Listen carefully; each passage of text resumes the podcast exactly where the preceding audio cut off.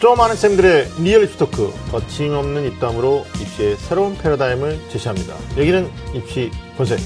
여러분 반갑습니다. 저는 매주 금요일마다 애매한 입시 정보를 명확하게 정리해드리고자 노력하는 남자, 애정남 하기성입니다. 자, 오늘도 변함없이 저와 함께 하실 본색남들을 먼저 소개하겠습니다. 주제남이시죠? 윤신혁 선생님 나오셨습니다. 반갑습니다. 네, 여러분 안녕하십니까. 벌써 고등학교 3학년 학생들은 입시에서 벌써 산을 하나 넘었죠. 3월 전국연합을 치르고 나서 우리 네. 친구들이 이제 전략이라는 거에 대해서 생각을 해볼 때입니다. 네. 자, 입시 본색의 주제남으로서 네. 오늘도 여러분이 도움이 되는 그런 입시와 관련된 이야기를 한번 해보려고 합니다. 알겠습니다. 네. 이 자켓이 굉장히 네. 좀 아무나 소화할 봄이잖아요. 봄. 그러네. 아무나 소화할 수 없는 색이죠. 어려운. 봄하고 전혀 상관없는 것 같은데. 또 우리 오정훈 선생님 봄 넥타이 또 내고. 아, 그래. 알겠습니다. 자, 그리고요. 정말 바쁘신 분이죠. 그러나 입시면 입시, 대입이면 대입. 모르는 게 없는 네. 박사죠, 박사. 오정훈 선생님 나오셨습니다. 안녕하십니까? 네, 안녕하세요. 네, 네. 오정훈입니다. 오랜만에 또 다시 한번 나오게 되는데요. 네. 입시 본색, 봄인이죠? 입시 봄색. 일하시고요. 네. 아마 1654에 입시 본색이 방송되는 날, 네. 제가 네. 알기로는 이제 3월 성적표가 나오는 걸 알고 있어요. 네. 그러니까 이제 성적표를 받아보고서 또 어떤 전략을 짜야 될지 이제 상당히 잘 짜서 또 연구를 해야 될 것 같습니다. 알겠습니다. 네. 야, 넥타이 색깔이 진짜. 보세요. 넥타이에 개나리가 폈어요. 하트 무늬 개나리가. 네네. 네. 아, 너무 멋있습니다. 네. 아, 그런 거 신경 써가지고 매시나 봐요. 그 코디를 직접 하신 겁니까? 아니면 네, 아니 어쨌든 입시 봄색입니다. 봄색깔. 예. 참고로 우리 오정훈 선생님은 군더더기 네. 싫어해요. 맞아요. 말 많이 네. 하는 거 싫어해요. 깔끔한 거 좋아하시는 거예요. 이렇게 네. 가름해 주셨습니다. 하여튼 뭐 오정훈 선생님 오늘 네. 그 대단한 또 역할을 해주실 거라고 보고요. 네. 오늘 주제 뭡니까? 네, 네 오늘의 주제는요 입시 네. 봄색 특집이라고 해도 과언이 아닐 것 같은데요. 네네. 입시의 꽃이라고 누구는 이렇게 얘기하더라고요. 네. 자연계열 최상위권 학생들이 한번 도전해보고 싶은 그런 곳인데 바로 의대, 치대 전형입니다. 네. 자, 그래서 그 경쟁도 굉장히 치열하고요. 네. 학생들의 고민도 깊은데, 네. 자, 올해는요, 특히 2019학년도에 선발 인원이 늘어났습니다. 네, 그래서 역대 최대 규모가 될 전망인데, 자, 네. 그래서 오늘은 성공적인 의치대 입시의 방법에 대해서 같이 알아보도록 하겠습니다. 그래서 네. 2019 대입 핫 이슈, 네. 의치대 정복하기가 오늘의 주제입니다. 아, 그렇군요. 자연계 중에서도 일단 최근에 뭐 현상을 보면, 네. 과학탐구의 투 과목의 응시 비율이 줄어들고 있거든요. 그건 뭐냐면 네. 투 과목을 지정하고 있는 뭐 서울대 희망하는 학생들보다 오히려 이제 전문직에 가까이 갈 수 네. 있는 의치대 노리는 학생이 많다라는 건데 말씀해 주신 것처럼 올해 모집 인원이 늘어나요. 이제 전문대학원 네네. 폐지에 의해서. 그래서 상당히 뭐 최근에 몇 년 동안 계속 소녀 현상이 뚜렷했는데 올해는 더욱더 그러지 않을까라는 생각이 듭니다. 자연계 상위권에 있는 학생들은 또 긴장해야 되는데 아마 이 부분에서 좋은 정보를 주실 분이 있어요. 그러니까 의치대 또 아무나 말할 수가 없거든요. 네. 언론에서 여러 가지 방면을 검색을 하시면 결국 의치대 기사에서는 이분이 나오죠. 오늘 봄색 네. 넥타이를 메고 오신 우리 오정훈 선생님이신데 많은 정보들을 우리 학생들한테 주실 거라고 기대가 됩니다. 네. 맞습니까? 네, 맞습니다. 지금도 네. 우리 이렇게 얘기하고 있는 동안에도 네, 네, 네. 막 계속 컨셉을 공부하고 계십니다. 그러니까. 네, 네. 그러니까 막 엄마 나 별거 없는데 네. 엄청 꺼내시는. 너네 쓸데없는 얘기해라. 그래서 네. 뭐 입시에 의치대 입시에 관심이 높으신 학생들 다 학부모님들 오늘 끝까지 함께 해주시면 좋을 것 같습니다. 본격적으로 입시 본색 시작해 보겠습니다. 꽉 막힌 입시 전략부터 수준별 입시 정보까지 매주 금요일 밤 입시 본색이 입시의 모든 것을 알려드리겠습니다. 입시라면 좀 안다는 쌤들의 리얼 입시 토크 입시 본색.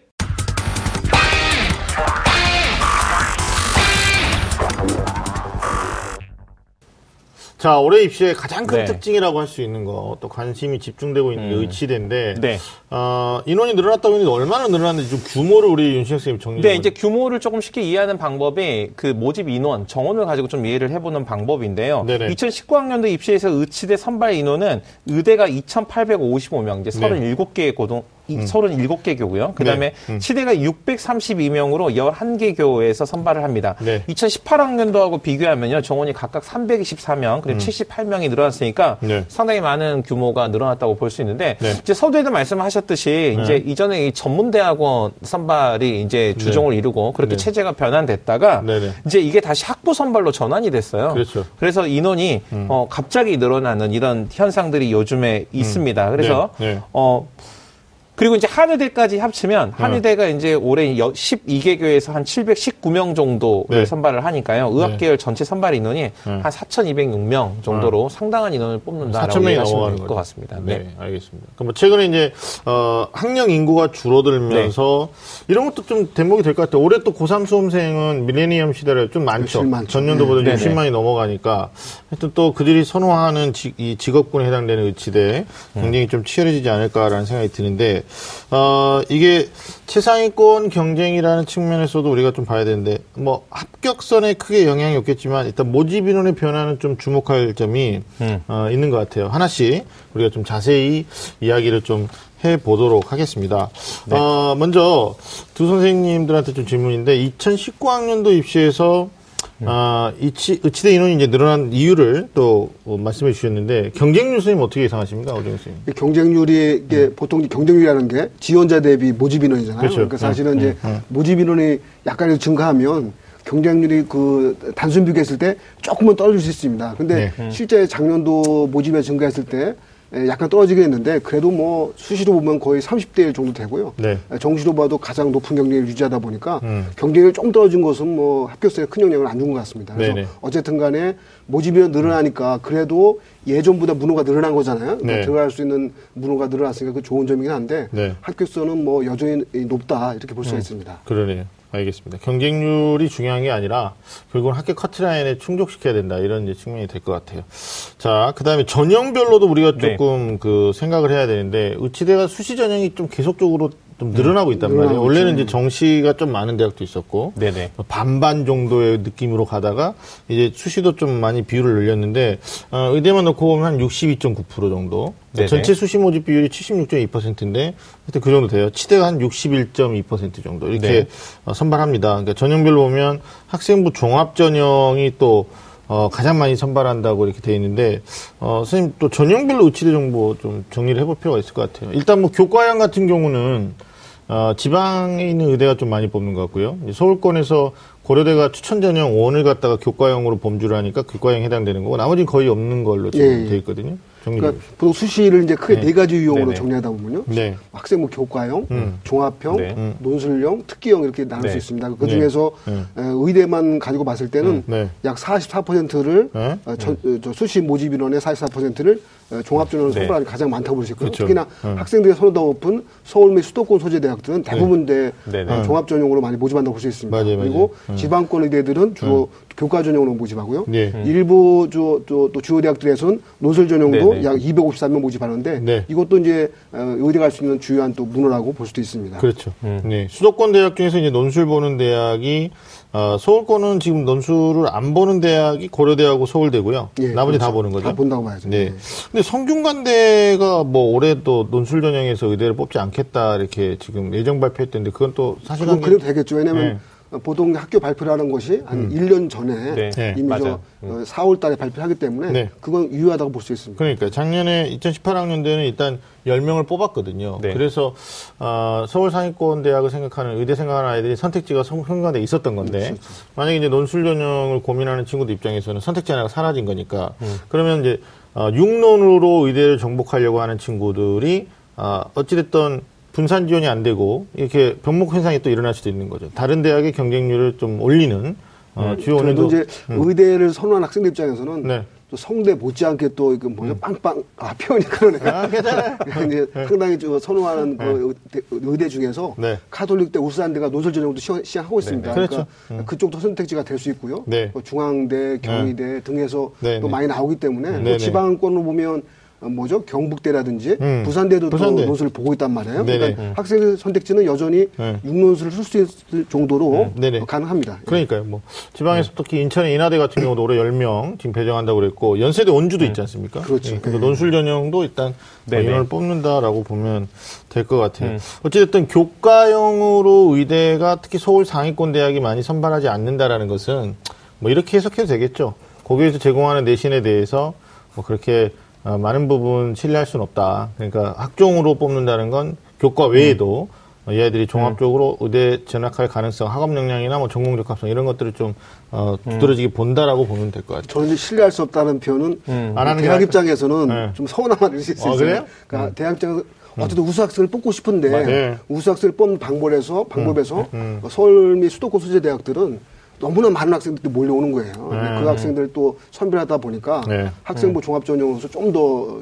그 역량 있는 학생들 뽑으려는 것이고 지방권 의대에서는 그 교과 전형만 가지고도 네. 우수학생들 선발이 가능하기 때문에 네. 교과 전형도 유지하고 또 거기에 또 수능 치료도 있으니까 네. 또 아주 쉽게 또 교과 전형으로 들어갈 수도 없는 부분도 있습니다. 그러니까 네. 수능을 맞춰야 되니까 그래서 네. 그런 부분 고려하게 되면. 네.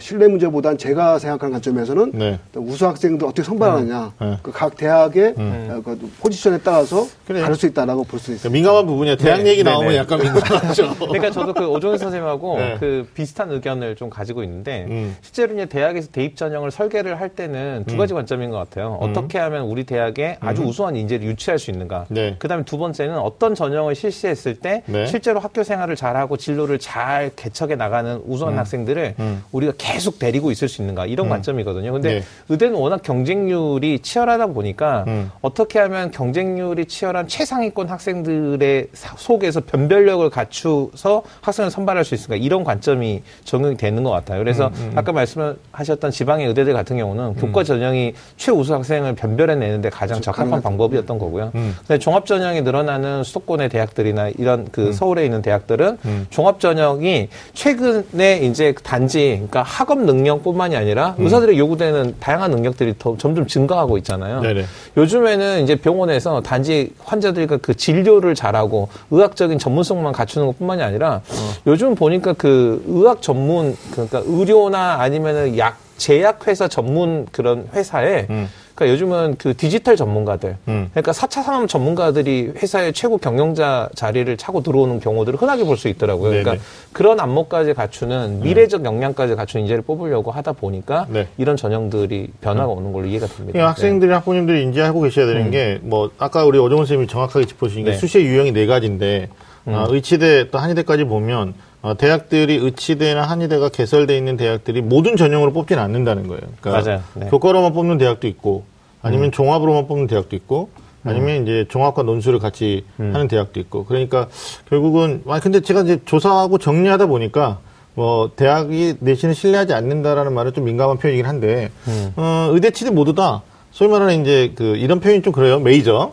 네. 그러니까 아이들이 1차적으로 더 선호하는 서울권 대학들은 교과형이 거의 없고 종합이 더 많은 거죠. 근데 지방으로 갈수록 아무래도 이제 내신 정복한 아이들이 많으니까 거기에 어려운 수능 최저 학력 기준이 되면 합격을 시키는 이런 형태를 띠고 있다. 그러니까 네. 학생들이 그러더라고요. 서울에 있는 고등학교 다니는 학생들이 특히 강남의 8학군 이런 데는 내신 관리가 되게 어렵거든요. 어렵죠. 어렵죠. 그러니까 이 아이들한테 교과형으로 뽑으면 다른 전형의 인원 자체가 줄어들잖아요. 네네. 그러니까 대학이 이걸 좀 밸런스를 좀 맞춰놨다라는 느낌도. 맞아. 총 인원은 정해져 있으니까 그러니까, 배정받은. 네, 그렇게 네. 하는 것 같아요. 그러니까 뭐 나는 의아한 게 성균관대가 왜 논술로 안 뽑나 뭐 이런 것도 있는데 오정훈 선생님 뭐 아는 정보 없으십니까? 아마 성대 입장에서는 뭐죠? 그 수시 학생부 종합 전형 쪽에는 이제 저기 없었잖아요. 수능 최저를 네. 다 없앴고. 네. 그리고 아마 학생부 종합 전형으로 해도. 의대에서 우수학생들 선발할 수 있다는 어떤 그 뭐죠? 자신감이랄까? 네. 다른 대학들 보니까 네. 그런 걸 얻었던 것 같아요. 네. 그래서 이제 수시 논술이라는 것은 어떤 면에서는 논술 어떻게 보자? 한 방에서 또 이게 정해지는 거잖아요. 근데 네. 그거보다는 종합적 능력을 중시해서 하는 그런 흐름은 보일 수 있습니다. 그래요. 하여튼 작년에 종합이 15, 논술이 10명 이렇게 해서 수시에서 25명 뽑았는데 네. 올해는 아예 그냥 25명 모두 다 종합으로 뽑으니까 근데 이게 또 입시 예고라는 게 돼 있어가지고 말이죠. 지금 올해 고3 되는 아이들이 고등학교 1학년 입학할 때 미리 얘기해줬어야지. 그러면 내가 좀 더 학생부 관리를 했을 텐데 이렇게 되는데 사실 이게 모집인원의 변화나 전형에서의 어떤 차이점들은 예고 없이 그냥 바로바로 된다는 점도 또 우리 학생이나 우리 학부모님들은 좀 알고 계시면 좋을 것 같다라는 생각이 듭니다. 일단 본인이 생각하는 대학, 그 대학 안에서 수시 전형이 있고 정시 전형이 있는데 일단 정시로는 다 뽑아요. 그다음에 2월 인원까지 좀 있을 것 같고 수시는 특히 의치대가 한의대가 아예 전형 자체가 없는 전형도 있다. 네. 이런 점들을 유의하시고, 서울권 아이들이 내신 관리 어렵기 때문에 내신이 잘 안 된 친구들이 지방의대를 수시 교과형으로 쓰기는 어렵다고 보는 거죠. 예, 그러니까 뭐 자기한테 적합한 전형을 좀 미리미리 네. 고민해야 되지 않을까. 아까 우리가 3월 학평 성적 나오면 전략을 네, 접근해야 맞아요. 된다는 네네. 건데 이런 것 좀 미리 알고 계시면 좋을 것 같아요. 우리가 자료를 같이 공유해 보시도록 하겠습니다. 의치대 그 지원을 희망하는 친구들은 3월 학평을 보고 나서 전략에 대해서 먼저 좀 고민할 필요가 있는 그럼요. 거죠. 미리미리 좀 고민해야 돼요. 아마 전형 계획이 나왔을 때 다 봤을 거예요. 네, 우리가 네. 복수 차원에서 얘기한 거고. 그다음에 다음 질문인데 N수생입니다. N수생. 재수, 삼수 그 이상을 다 포함한 N수생. 네. 이 친구들이 이제 정시 모집, 수시 모집 선발 인원 증가돼서 의학계일 도전도 그만큼 늘어날 것이라고 이제 우리가 생각을 해요. 그러니까 네.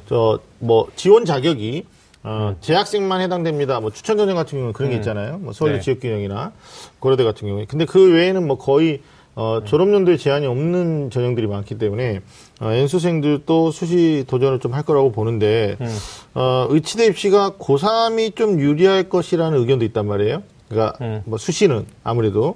근데 선생님 그건 어떻게 보십니까? 그러니까 뭐 보통 우리 입시 본색하다 보면 좀 많은 선생님들이 좀이라는 표현을 쓰는데 그러니까 많이 알아요. 그러니까 조금 좋을 정도라고 보시면 돼요. 조금 네. 좋다. 그러니까 좀 좋다. 그러니까 예전보다 이제 수시 선발이 조금 늘어나긴 했는데 네. 아주 뭐 대폭적으로 건 아니기 때문에 네. 그러니까 뭐 어떤 수시라고 하는 것은 재학생 입장에서 좀 더 유리한 도전이 될 수 있어서 그런 부분이 있는데 어쨌든 이제 재수생, N수생 입장에서는 정시에서 상당히 큰 위력을 발휘합니다. 그래서 네. 현실적으로도 정시 합격생의 대체적으로 절반 이상이 재수생으로만 나타나고 있어요. 그래서 어쨌든 간에 수시에서는 그런 정시에서 재수생 강세 현상을 나타나니까 일단 네.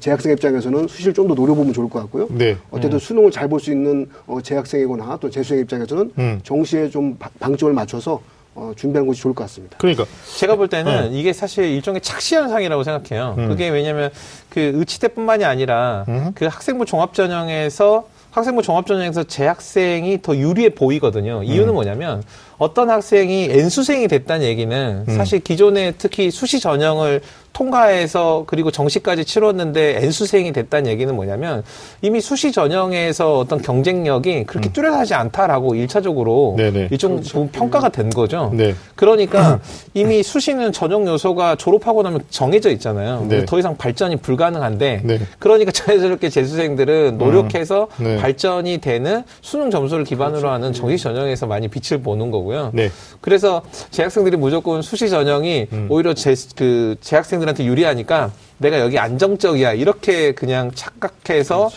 오만해지는 걸 좀 경계해야 될 필요가 있는 거죠. 아니 근데 반대로 또 졸업생들 입장에서는 수시가 늘어나면 정시 파이는 줄어든 거 아니냐 네네. 이렇게 착각할 수 있는데요.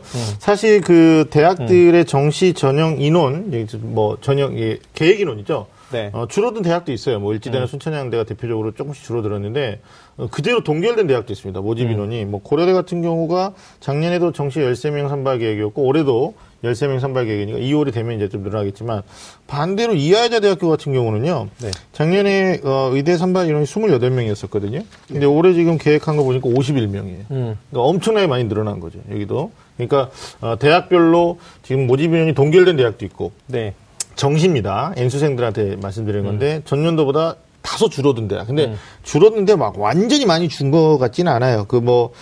지금 순천향대 같은 경우가 작년에 42명인데 올해 39명, 한 3명 정도? 그러니까 뭐 거의 한 손가락 안에서 정도의 감소 추세고 네. 반대로는 정시로도 좀 늘어난 대학들이 많다. 이런 것들도 좀 체크하시면 막 N수생 입장에서 야 이거 뭐 수시 너무 늘어나가지고 우리 파이 너무 작아진 거 아니야 이렇게 생각할 수도 있는데 대학의 면면을 좀 보실 필요가 있다라는 말씀을 드립니다. 이것도 좀 생각을 해야 될 것 같아요. 그러니까 미리 선판단 해가지고 뭐 수시는 무조건 고3이 유리하고 뭐 N수생 정시 너무 줄어든 거 아니냐 이건 아니다라는 측면 말씀드리고 서남대 얘기를 안 할 수가 없을 것 같아요. 오정훈 선생님. 일단 서남대가 폐교 확정이 됐죠. 그래서 그 인원이 통상적으로 보면 이제 폐교하게 되면 그 지역 인근 대학의 현역 재학생들은 편입하게 됐고요. 실질적으로 이제 서남대 재학생들은 의대 재학생들은 주로 전북대라든지 원광대로 이렇게 편입을 했습니다. 그래서 또 이제 의대 정원이라는 것은 이제 교육부하고 보건복지부에서 관리하는 인원이기 때문에 그 서남대 얼마죠? 49명이죠. 서남대 예, 49명. 입학 정원만큼 예. 다른 대학으로 전환될 가능성이 있습니다. 난데 아직은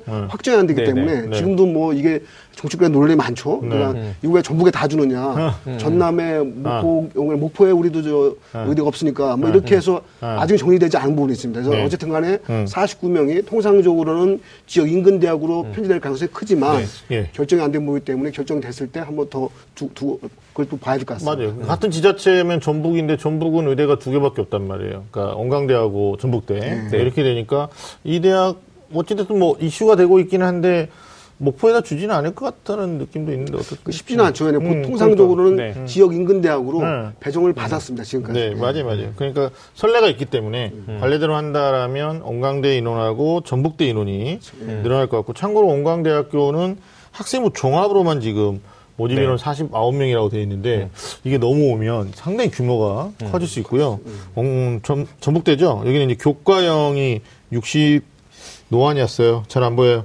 예. 60명이 좀 넘죠? 예, 69명. 예, 69명. 예, 그리고. 종합으로 3명. 예, 종합으로 3명인데, 이제 이런 변화가 있을 것 같다고. 아니, 선생님 더 잘 보이시나 봐. 노안은 똑같이 하는데요. 보는 색깔의 차이겠죠. 네네. 알겠습니다. 아니 뭐 자기는 아닌 것처럼. 전 다 잘 보입니다. 그러니까 이게 사실 선생님들 노안 덕분에 이렇게 그 의대에 대한 그 학생들의 수요도 한동안 더 이렇게 늘어날 전망이잖아요. 그래, 진짜. 이렇게 고령화가 돼서. 우리가 사실은 이런 표현이 좀 그런데 시각장애인이거든요. 아니, 꼭 이건 모의대를 설명할 수 없는데 옛날에 아주 인기 있는 프로 중에서 눈을 떠요라는 프로가 있었습니다. 눈을 떠요? 눈을 떠요. 모의대에서 상당히 그 뭐죠 의과장님이 하시는 그게 나왔는데 그 맞아요. 그 프로그램이 있었어요. 눈을 떠요.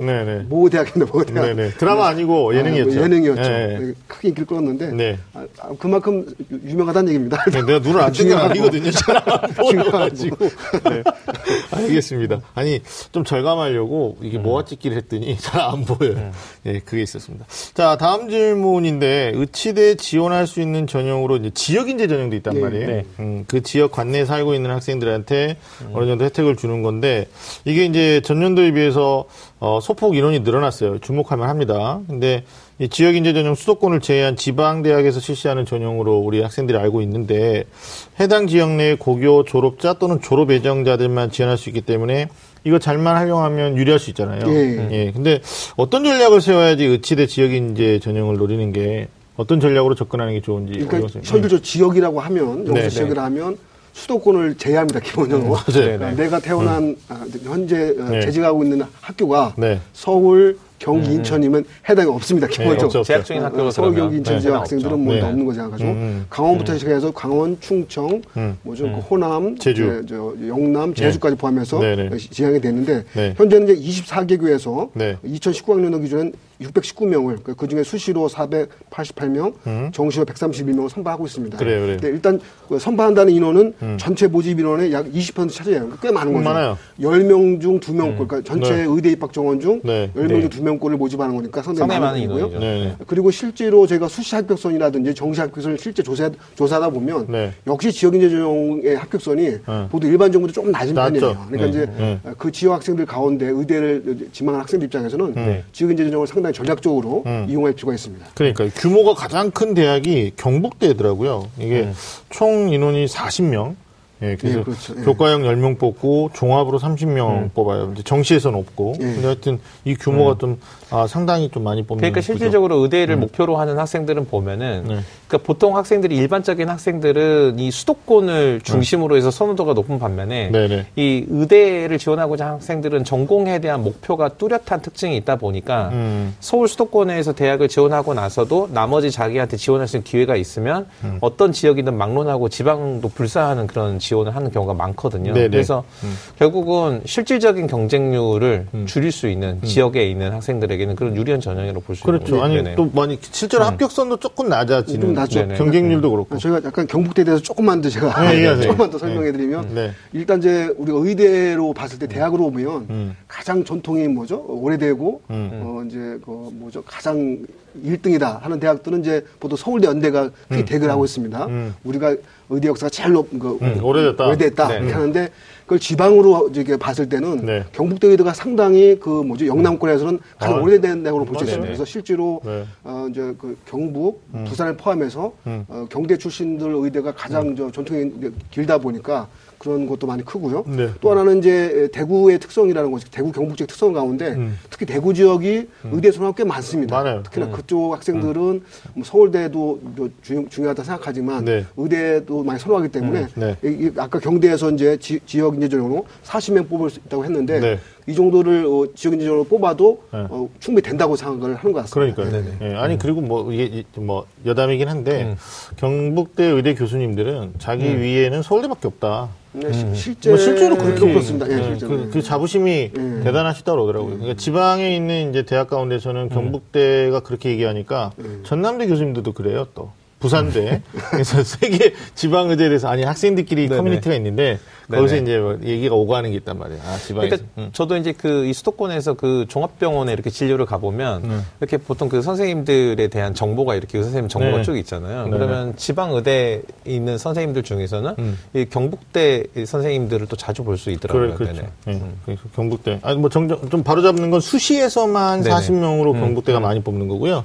수시하고 정시를 하면은 오히려 모집 인원이 53명까지 뽑는데요. 충남대도 정시로 얘네는 특이한 게 얘네라고 그러면 안 되죠. 충남대는 30명을 뽑더라고요. 그러니까 지역 인재이긴 합니다만은 일단 수능을 일단 기본적으로 어느 정도 만들어준 친구들을 뽑겠다는 의지로 해석해도 되겠죠. 근데 지역 인재 전형을 또 대학 입장으로 봤을 때는요 이런 측면이 있더라고요. 네. 과연 이제 그뭐 워낙 의대가 이제 많이 가고 싶어하는 대학이다 보니까 수도권에서 몰려옵니다. 이제 예를 들면 이제 지방 의대 경우에도. 근데 정작 지방 의대에서는 지방에 자리 잡은 상태에서 병원도 개원해야 되고 거기서 많은 활동을 해야 되잖아요. 네. 그런 면에서는 오히려 우리가 지역 인재 전형이 의무 할당대로서 모집도 하지만 뭐 충대나 뭐 전대나 조선대라든지 경북대 다 포함해서 의외로 의무적인 할당 인원보다 더 많이 뽑는 경우도 있어요. 네. 근데 그 대학 입장으로 보면은 우리 대학은 만약에 대구 지역이라고 생각하면 대구 지역에서 열심히 활동할 사람이 필요한 거란 말이에요. 그러니까 그렇죠. 지역 인재가 더 필요할 수 있는 거죠. 그렇죠. 그런 차원에서도 대학에서는 특히나 지방 거점국립대 입장에서는 은근히 사실 모집 선발 인원이 많다 볼 수 있습니다. 네. 알겠습니다. 정리하면 그러니까 그 의료 서비스가 갖고 있는 특징 중에 하나가 그 신속성이잖아요. 특히 생명이 경각에 이렇게 달렸을 때 그렇죠. 신속하게 서비스를 받아야 되니까 실제로 이렇게 말씀하신 것처럼 주요 지방의 주요 의대들은 지역 사람들이 주로 이용하는 병원들을 운영을 하면서 지역 사회에서 굉장히 탄탄한 기반을 가지고 있는 거죠. 맞아요, 맞아요. 예, 정리하면 일단 지역 인재 전형은 수시 전형에서는 교과형하고 종합형으로만 선발을 하고 있는 형태고요. 논술과 특기자 전형은 없다. 네. 그리고 정시에서 지금 지역 인재를 뽑고 있는 대학이 뭐 대표적으로 건양대, 그다음에 충남대, 충북대, 전북대죠. 그다음에 조선대가 있고요. 그다음에 제주대학교가 6명, 그리고 경상대가 12명, 그다음에 마지막으로 이제 동아대가 15명 뽑고 있으니까 지역 인재를 노리는 친구들은 본인의 이제 생활권 먼저 생각해야 돼. 지원 자격 그렇지, 살펴야 되고요. 그리고 교과형이나 종합형, 정시 없는 대학도 있으니까 자기가 어떤 전형에 더 적합한지를 먼저 따져보고 나서 전략을 수립하는 게 맞겠다라는 답변 드렸습니다. 자, 다음 질문인데 앞서도 말씀드렸는데 사실 의치대는 뭐 아무나 갈 수 있는 데가 아니잖아요. 뭐 극상위권, 최상위권, 실수를 용납하지 않는 사실 그렇지 않습니까? 그러니까 예전에 정시가 많았을 때 어떤 설도 있었냐면 사람의 생명을 다뤄야 되는 애들이니까 수능의 마지막 관문까지 다 넘어야 된다.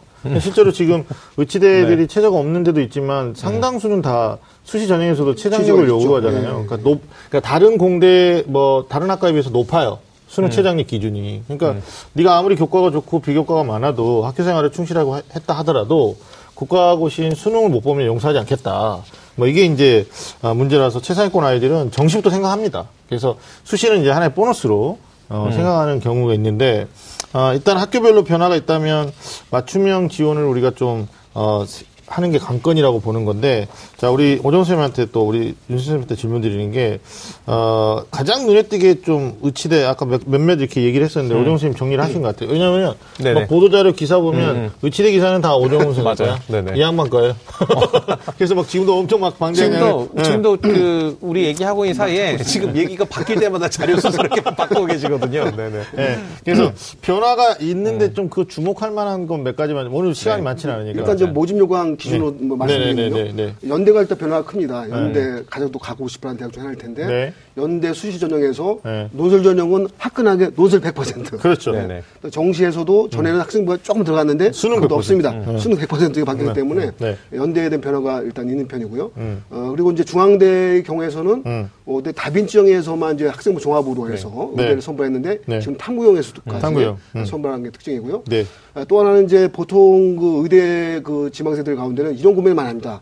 투 과목을 해야 돼요, 안 해야 돼요? 이런 것 때문에. 그러니까 투 과목을 이제 해야 되는 것은 반드시 서울대는 그걸 의무적으로 했으니까요. 근데 그래서 투 과목에 대한 고민이 많았는데 올해 2019죠. 2019에서 투 과목을 반드시 해야 될 대학은 한 개 대학이 더 늘어났습니다. 그게 뭐냐면 서울대 플러스 정시의 경우에 경상대가 투 과목을 해야 되는 그 대학으로 늘어났습니다.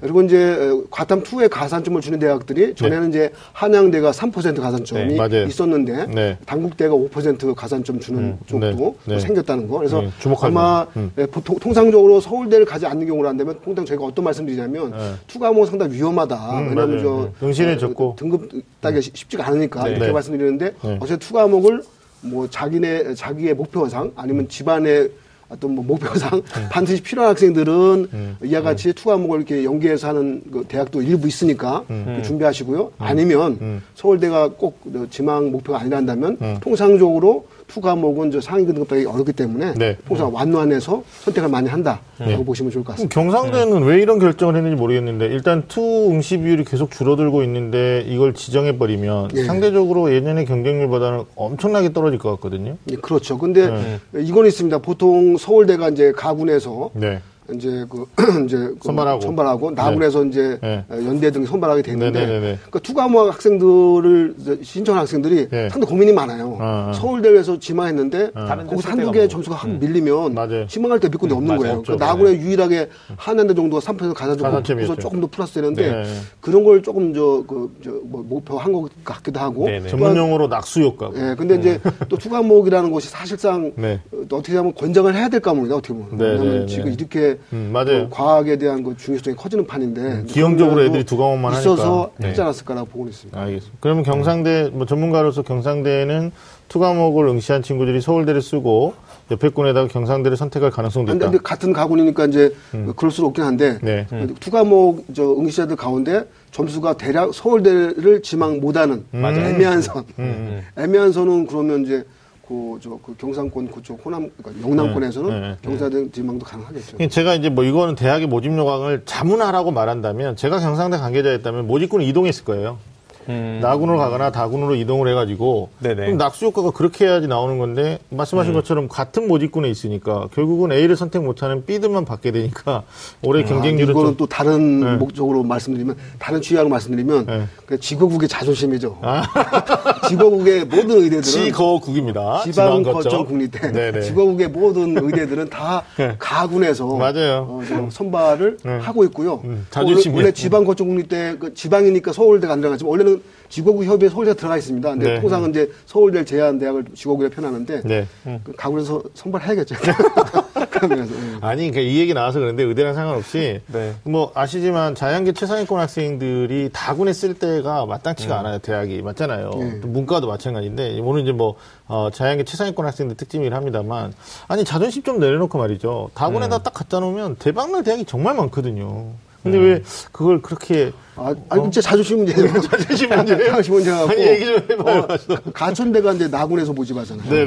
이제 그래서 보통 이제 옮기고 싶었던 대학도 좀 있었습니다. 다군 쪽으로. 근데 그래도 서울대와 비견해서 뽑을 생각을 많이 하기 때문에 주요 의대는 다 나군에 많이 배치했잖아요. 그래서 제가 보통 이제 강하다군 학생들이 이제 지망하다 보면. 좀 다른 편이긴 하지만 어떤 이름으로 보통 저게 편하는데요. 뭐 서연아, 뭐 서가, 근데 가군에 서울대 쓰고 나군에 연대 쓰고 다군에 아주대 쓰고 이런 조합도 있는 것이고 서가 조합은 이제 서울대, 가톨릭대, 아주대 쓰는 조합도 있는데 어쨌든 간에 그런 이제 경쟁 관계에서 우수학생 선발에 대한 장치 또한 그리고 플러스 자존심에 있어서 자존심. 선발을 하는 것 같습니다, 지금까지. 그러니까 저는 이게 그 대학이 이제 다른 대학이 어느 군에서 학생들을 얼마만큼 모집하냐에 따라서 역학 관계가 실제로 입시 시장에서는 형성이 되지만 사실 우리나라에서 의대에 지원하고 합격한 학생들을 보면 학교에서 최상위권은 최상위권이거든요. 그래서 사실은 그들은 노력이 결실이기도 하지만 사실은 운도 많이 따라요. 예. 왜냐하면 학교에서 원래 최상위였던 애가 한두 문제 실수하는 걸 의대 못 가거든요. 예. 그러니까 사실은 이 우리나라 의대의 이 구조적으로 봤을 때 이 지방에 있는 그런 의대라고 하더라도 사실은 그 의대가 갖고 있는 어떤 교육 목표를 중심으로 해서 학생들을 선발하는 목표를 진솔하게 짜도 크게 문제가 없어 보여요. 그러니까 네. 어느 대학의 의대도 훌륭하지 않은 학생은 없어 보여요. 아니, 그러니까 그건 이제 제가 봤고요. 아까 네. 우리가 이제 대학별 전형 특징을 얘기하다가 네네네, 자연스럽게 네네, 나온 네네, 이야기인데 네네, 맞아요. 그래서 저는 그런 면에서 보면 아주대가 참 지혜롭다라는 생각이 드는 게 모집군이 다군이잖아요. 일단 그러니까 아까 뭐 서가 아냐 서현 아냐 이런데 뭐 자존심, 이름이 나왔네요. 자존심 떠나가지고 다군에서 모집군을 유지하고 있거든요. 그다음에 네네. 작년에 영어 절대평가라고 하는데 영어의 실질 반영 점수도 굉장히 적게 반영하면서 실제로 영어가 안 되는 아이들까지도 막 구제를 해주니까 경쟁률이 높아질 수밖에 없는 구조다. 그러니까 아주대 교수님이 그러시더라고요. 의대 교수님이. 네. 자기가 가르치는 학생들이 대단히 뛰어난 애들인데 얘네들이 왜 여기 와 있나 이거 몰랐대요 자기는. 근데 당신 아들을 이제 의대를 보내기 위해서 상담받으러 오셔가지고 네. 아, 이게 구조가 역학적으로 말씀하신 네네, 것처럼 네네. 다군에 선발하니까 가군에 서울대 떨어지고 나군에 가톨릭이나 연대 떨어진 애들이 이제 아주대 오는 구조가 되잖아요. 그래서 뭐 그런 측면에서 보면 아주대는 다군을 계속 고집하고 유지할 가능성이 높지 않을까. 또 기왕 말씀 나온 김에 네. 다 얘기하면요. 네. 이게 사실 이제 영어 절대평가 시행이 됐잖아요. 네. 2018 첫 번째 시행돼서. 아마 의대 지망생 가운데 이런 학생이 있을 겁니다.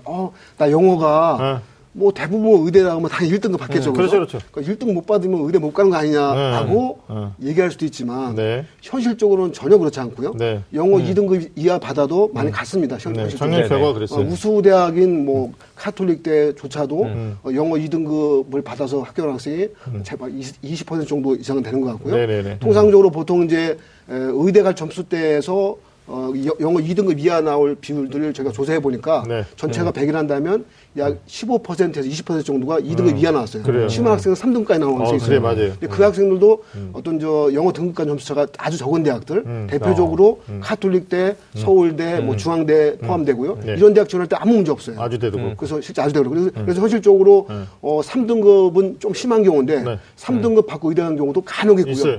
근데 저희가 못 보는 건 뭐냐?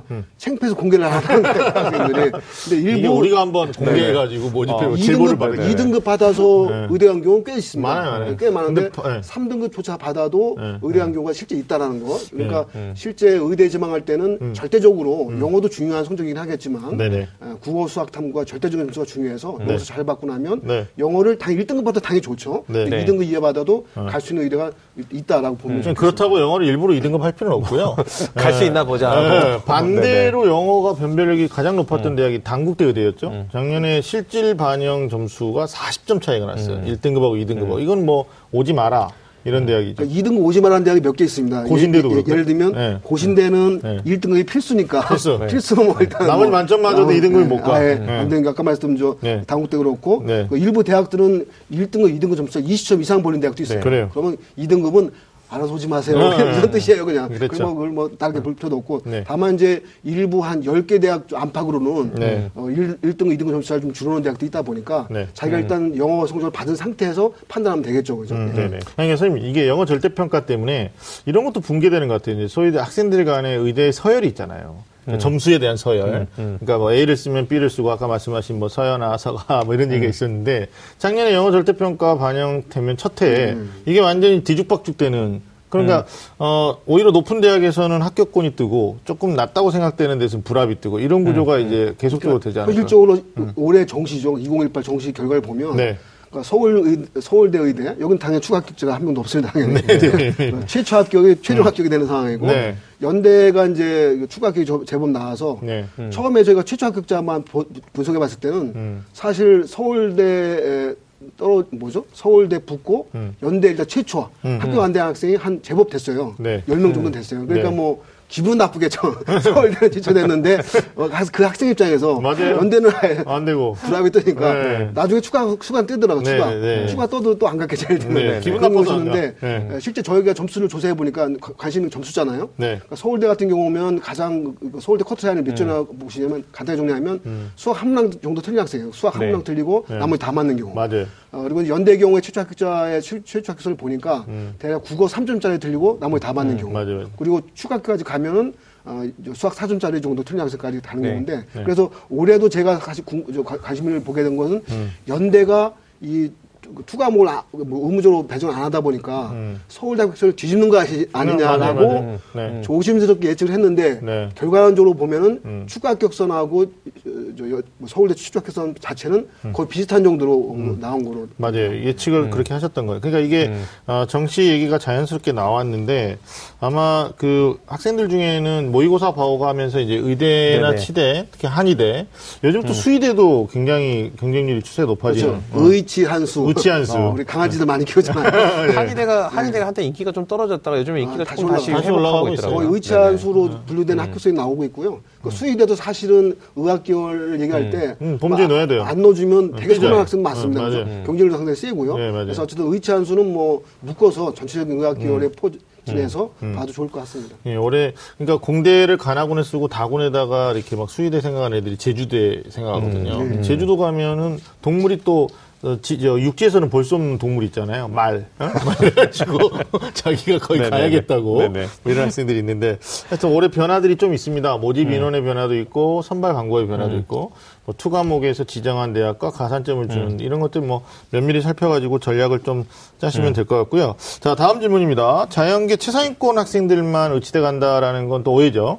인문계 수험생들도 사실 이제 소위 말하는 최상위권 학생들이 생각하는 경우에 또 뽑아주는 대학도 있는데 이게 지원 가능한 대학도 정리가 좀 필요할 것 같아요, 오정훈 선생님. 예, 그렇죠. 그러니까 보통 순천향대가 이제 정시에서 문과 교찬을 받는데 다만 여기 이제 가서 좀 안 주다 보니까 현실적으로 문과 지원생이 들어오기 쉽지 않고요. 그러니까 아예 이번에 정시에서 인문계를 아예 별도 책정한 대학이 가톨릭 관동대. 예전에 관동대가 있는데 이제 가톨릭 재단이 인수해서 가톨릭 관동대가 있는데 이분이 가군에서 3명, 문과로 별도 모집하고요. 이대는 전통적으로 몇 년 전부터 인문계 모집을 했었죠. 문과 별도 모집. 예, 그리고 원광대가 이제 치의학과에서 또 문과 선발을 하고 있습니다. 그러네. 가톨릭 관동대가 강릉에 있는 거죠, 선생님? 네, 강릉에 있죠. 그리고 뭐 경강선 생겨가지고 또 애들이 접근성이 또 좋아졌다, 뭐 그러는데. 실제로 가까워졌죠. 요번에 뭐 동계올림픽 통해서 나타났듯이 거의 한 1시간 40분 정도가요. 바로 가니까. 예전하고 확 바뀌었죠. 심지어 부담감이 많이 주는 건 사실인 것 같아요. 이건 또 딴 얘기긴 한데요. 부산이 싫어한대요. 부산이. KTX 때문에 부산으로 많이 놀러 가다가 이 사람들이 동해를 가는 거예요. 그렇구나. 이 얘기 해도 되는 건가요? 괜찮아요. 아니 뭐 얘기를 다 하시는데 뭐 부산이 삐질까봐.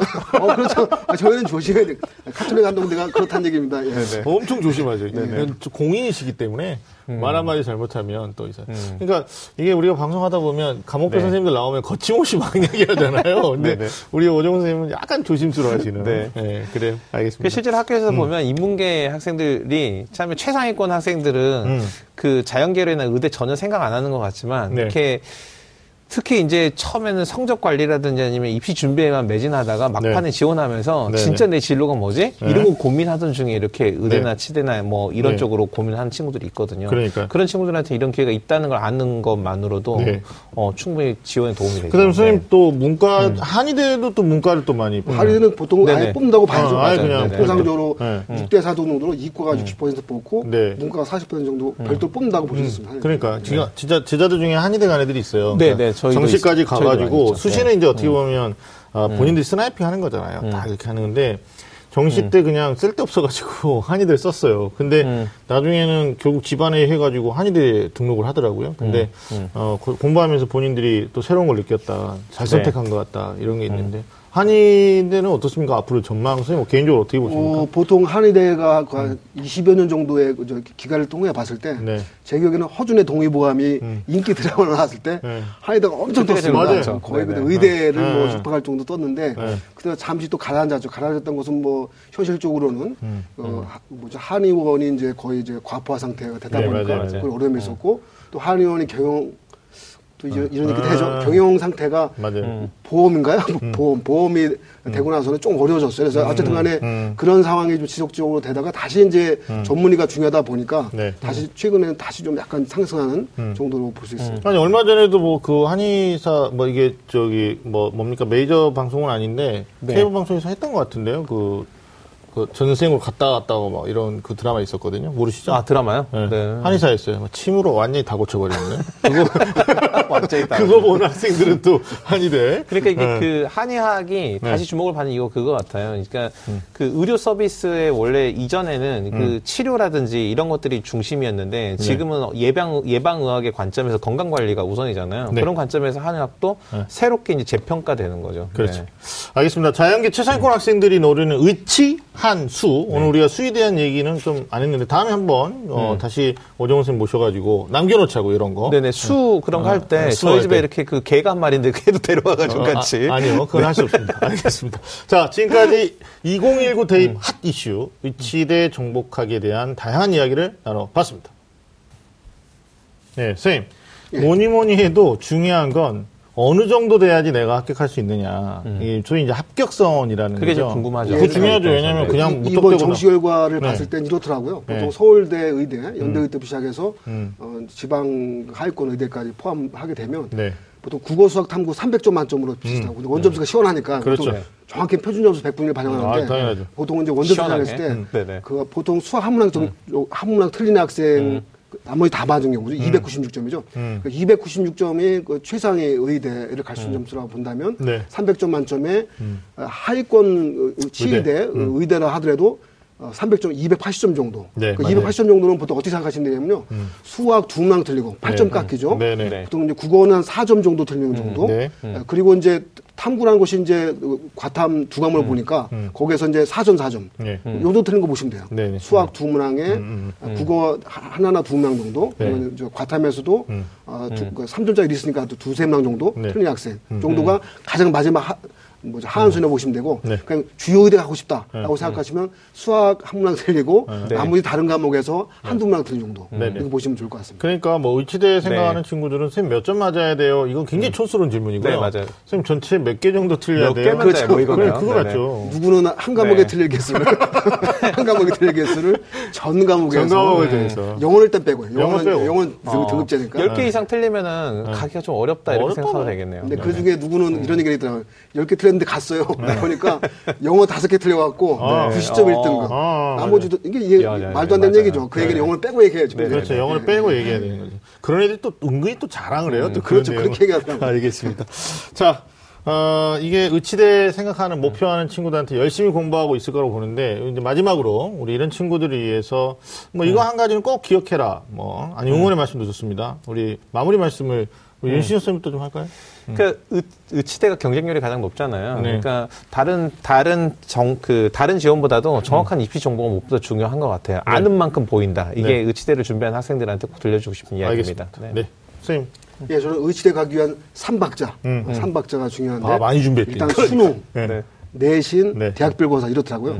수능 당연히 잘 봐야 되고요. 수능 취준이 있다 보니까 적어도 2개의 등급 정도 목표해야 되고, 그다음에 이제 정시까지 갔을 때는 보통 이제 한 합쳐서 아마 3개부터 5개 정도 틀린 정도 보면 좋을 것 같고요. 그리고 내신은 사실 일반고 기준으로는 1등 초반대가 돼야 되고요. 노설 전형은 그보다는 좀 여유가 있어서 2등 초반대도 가능한데 그걸 되고 대학별고사 준비 잘해야 됩니다. 특히나 이제 면접 보는 경우는 다중인성 면접이 있잖아요. 그것도 잘 대비해야 되고 노설고사는 수리 논술, 과학 논술 보다 보니까 그 대학별 기출 문제 참고해서 거의 100점 만점에 제가 요즘엔 문제가 평이해지다 보니까 90점 이상 정도를 맞출 수 정도가 돼야 될 것 같습니다. 네, 뭐 수리 논술만 보는 대학도 있으니까 뭐 선생님이 실질적인 조언을 해주신 거고 저는 좀 의미 부여해드리고 싶습니다. 의대나 치대 특히 의대 생각하는 친구들은 사람의 생명을 다루는 거거든요. 물론 전공에 따라서는 다르겠지만 정말 병자들을 낫게 하고 또 병을 치료하는 역할 이 일에는 분명한 사명감이 있어야 된다고 생각해요. 근데 그 사명감 높은 직업에 종사하겠다.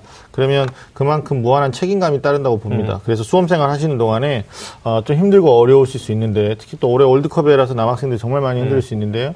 한국 축구가 지금 기대할 수준이 아니니까 정신 똑바로 차리고 자기가 의사 되겠다.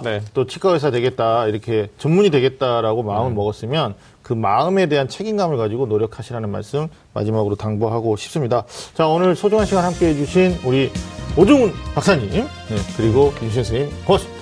감사합니다. 자, 매주 금요일 밤 좀 많은 쌤들의 리얼리스트 토크는 다음 주에도 계속됩니다. 지금까지 함께해 주신 여러분 감사합니다.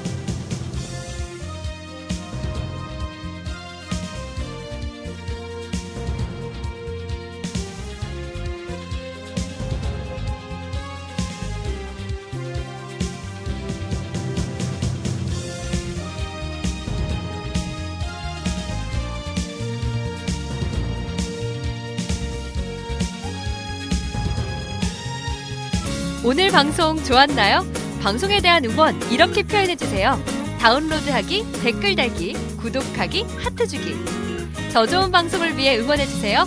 다운로드하기, 댓글 달기, 구독하기, 하트 주기. 기억하셨죠?